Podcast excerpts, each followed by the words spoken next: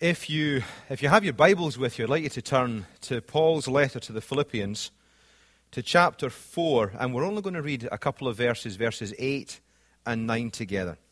But first, let's bow our heads and let's pray. Heavenly Father, we do thank you. We thank you for the way that you have spoken to your people through your word throughout the generations. Lord, as we're gathered here today, we ask that we might hear your voice speak to us very, very clearly through your word. Speak, Lord. Your servants are listening. In Jesus' name we pray. Amen. Philippians chapter 4, reading verses 8 and 9. Paul writes, "Finally, brothers, whatever is true, whatever is noble, whatever is right, whatever is pure, whatever is lovely, whatever is admirable, if anything is excellent or praiseworthy, think about such things. Whatever you have learned or received or heard from me or seen in me, put it into practice, and the God of peace will be with you." Amen.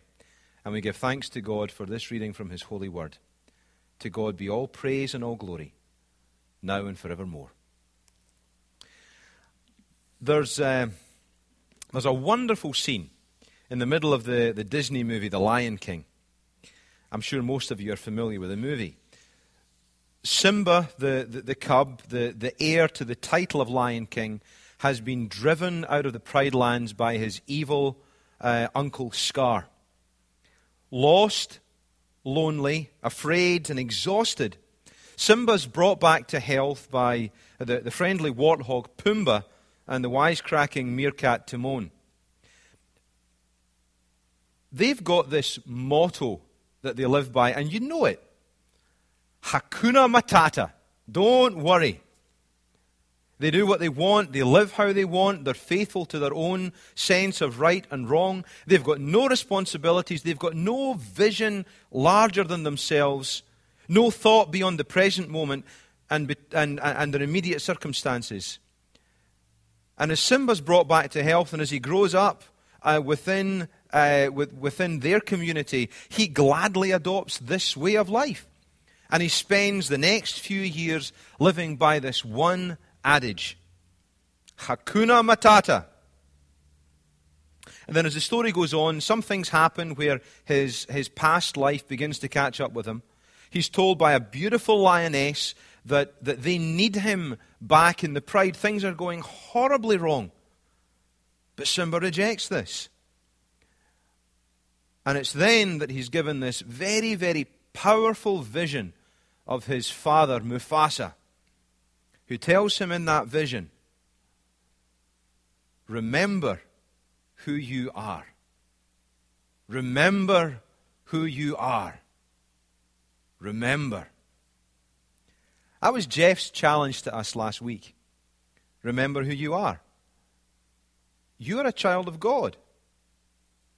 And it's absolutely vital that we remember that. But just as vital is another issue. Not just to remember that we're a child of God, but to be careful where we're dwelling. Be careful where you dwell. As long as Simba lived with Pumbaa and Timon, it didn't matter that he remembered who he was. He would always fall back on the motto, Hakuna Matata. And it was only when he went back to Pride Rock that he was truly able to live as the Lion King. Simba had forgotten not just who he was, but that where he was living was not his real home. It was only temporary.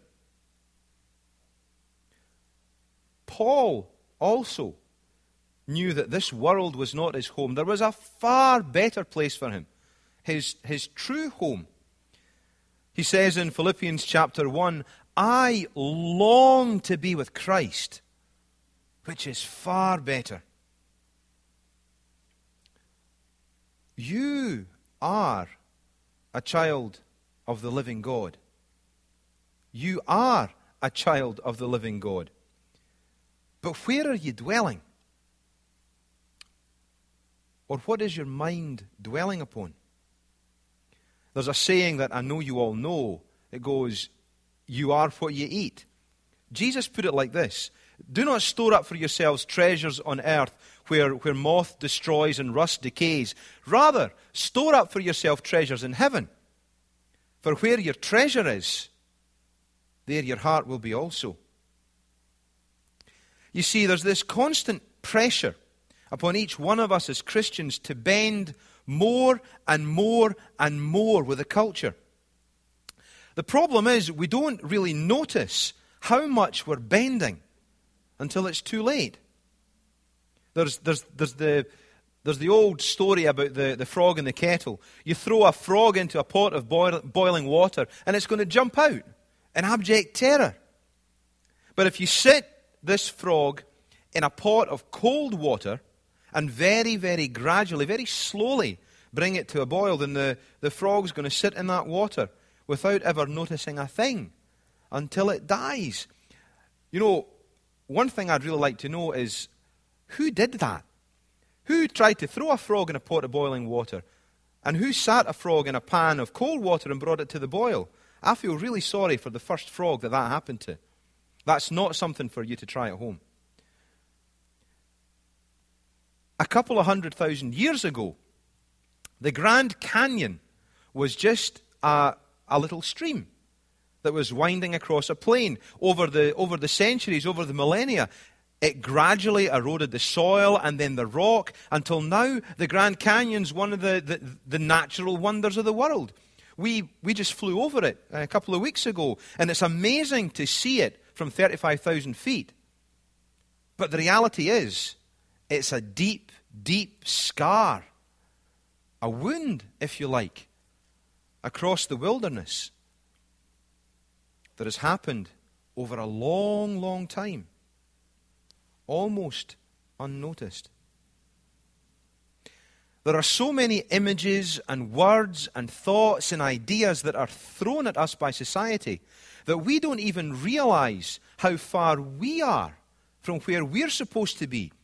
Many of us have our TVs on as a constant noise in the background, and we watch things indiscriminately without considering what impact the shows and even the commercials are having on us and on our families. Let me give you an example.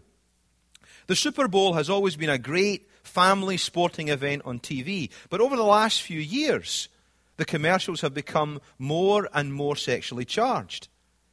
Taken piece at a time, it maybe doesn't seem that bad. But the pressure that's brought to bear upon our minds, upon our hearts, and upon our lives, yeah, it's very significant. It's the gradual erosion that wears everything away. If we were actually to pay attention and to interact with what we were seeing and with what we were hearing, I think it would actually surprise us.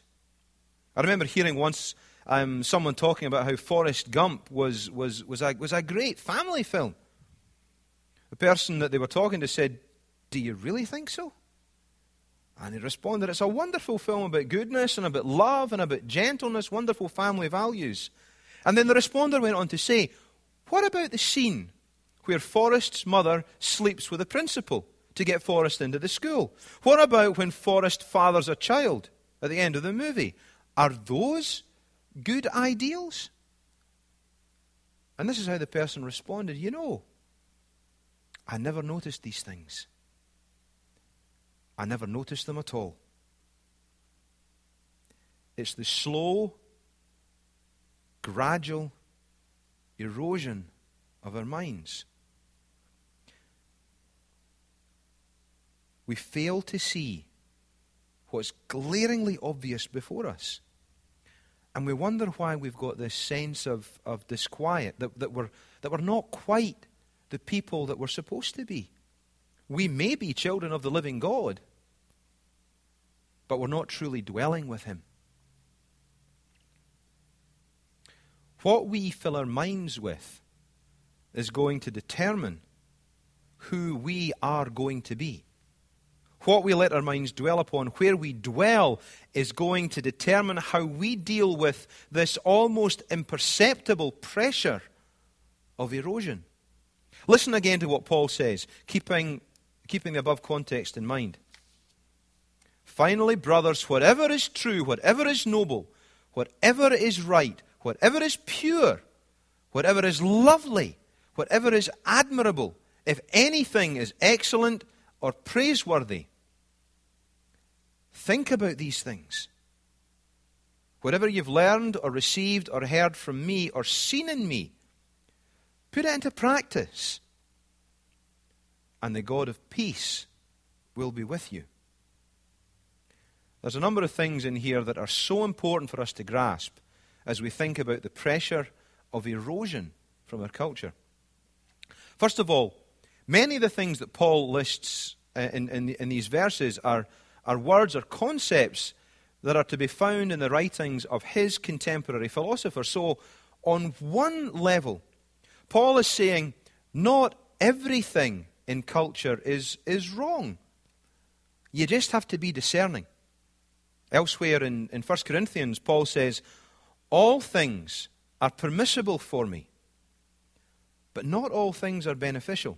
So Paul's basically saying, you're a part of the culture in which you find yourself, but don't just accept that culture wholesale, because there are things about it which are destructive. So look around with a discerning eye. If you see something that reflects purity, then think about it. If you see something that's honorable, then think about that. If you experience truth, think about that. And so on and so forth. Rather than the word whatever that we have in the New International Version, it might be better to say, if there's anything at all that is true, then think about those things. Now, I don't think it's too much of a stretch to say that if we discern things that are the opposite, then cast them from your minds. Don't think about those things. Don't dwell on them. Don't focus on them. Remember, elsewhere Paul says, we take every thought captive. Every thought.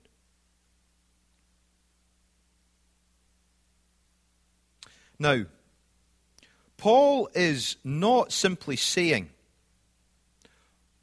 look to the good things in culture, and that's the end of the story. No, he's not saying that at all. He's saying so much more than that. Earlier in the letter, Paul's encouraged the Philippians to have the same attitude as that of Christ Jesus. And I believe it's more than possible that Paul is returning to that theme right here in chapter 4. Think about this. He says, whatever is true,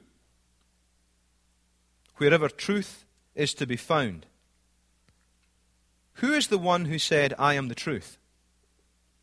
Jesus Christ. Whatever is noble or better, honorable or majestic, who is worthy of all honor and is himself the King of Kings? Jesus Christ. Whatever is just, who is the judge of the living and the dead? Jesus Christ. Whatever is pure or holy, who is the sinless one? Yeah, Jesus Christ. Whatever is lovely. Now, lovely doesn't do this word justice. The Greek word means those things which promote love. Who is the one who has revealed to us the love of God? Jesus Christ. Whatever is commendable or worthy of praise. Who is the one who is worthy of all our praise? Jesus Christ himself. So Paul is in effect saying, think on these things that will draw you closer to Jesus Christ. But then there's one more thing that we need to be clear about. Paul is not saying, think about these things from time to time or as the fancy takes you. The tense of the verb is very, very clear. What it means is, think about these things continually. Don't stop thinking about them. Dwell on them at all times. This is your permanent dwelling place. And don't let yourself be distracted. When you find your mind wandering, as it often does. Now, I'm going to challenge you here to catch yourself in an unguarded moment and just to see where your mind is going. But what Paul is saying, when you find your mind wandering, dwell upon these things. Bring your mind back. Bring them back to your mind. And keep them there. Now, that would be fine and good if that was it. And all we had to do was sit in our prayer closet and think about these things. And so we'll be transformed and have minds that are changed. Wonderful, great, lovely. But Paul doesn't let us off the hook quite so easily as that. He says, thinking about it is only one part of it. You've also got to put it into practice. He says, if you've seen any of these things, truth and purity and justice and the rest, if you've seen any of these things in me, then use me as your model and do them yourself. You see, Paul, from his very earliest letters, was always modeling. Barnabas was his mentor. Timothy was his mentee. And he lifted himself up as a model of Christian living for all the communities of faith. All of us are very familiar with the WWJD thing. What would Jesus do? Someone once said to me, that's too hard. I'm not Jesus. I can't do what Jesus would do. But I can look at another Christian whom I love and whom I respect and ask what he or ask what she would do. And I think we all know people whom we can strive to model, don't we? So Paul says, dwell on these things and put them into practice. And then he goes on. The peace of God will be with you. You will be dwelling in the presence of the God of peace. What a wonderful word of assurance. We need no longer fear the erosion caused by our culture, because we are dwelling in our true home as children of the living God, the God of peace. Continually dwell on these things and put them into practice, and the God of peace will be with you. In the name of the Father, and of the Son, and of the Holy Spirit. Amen.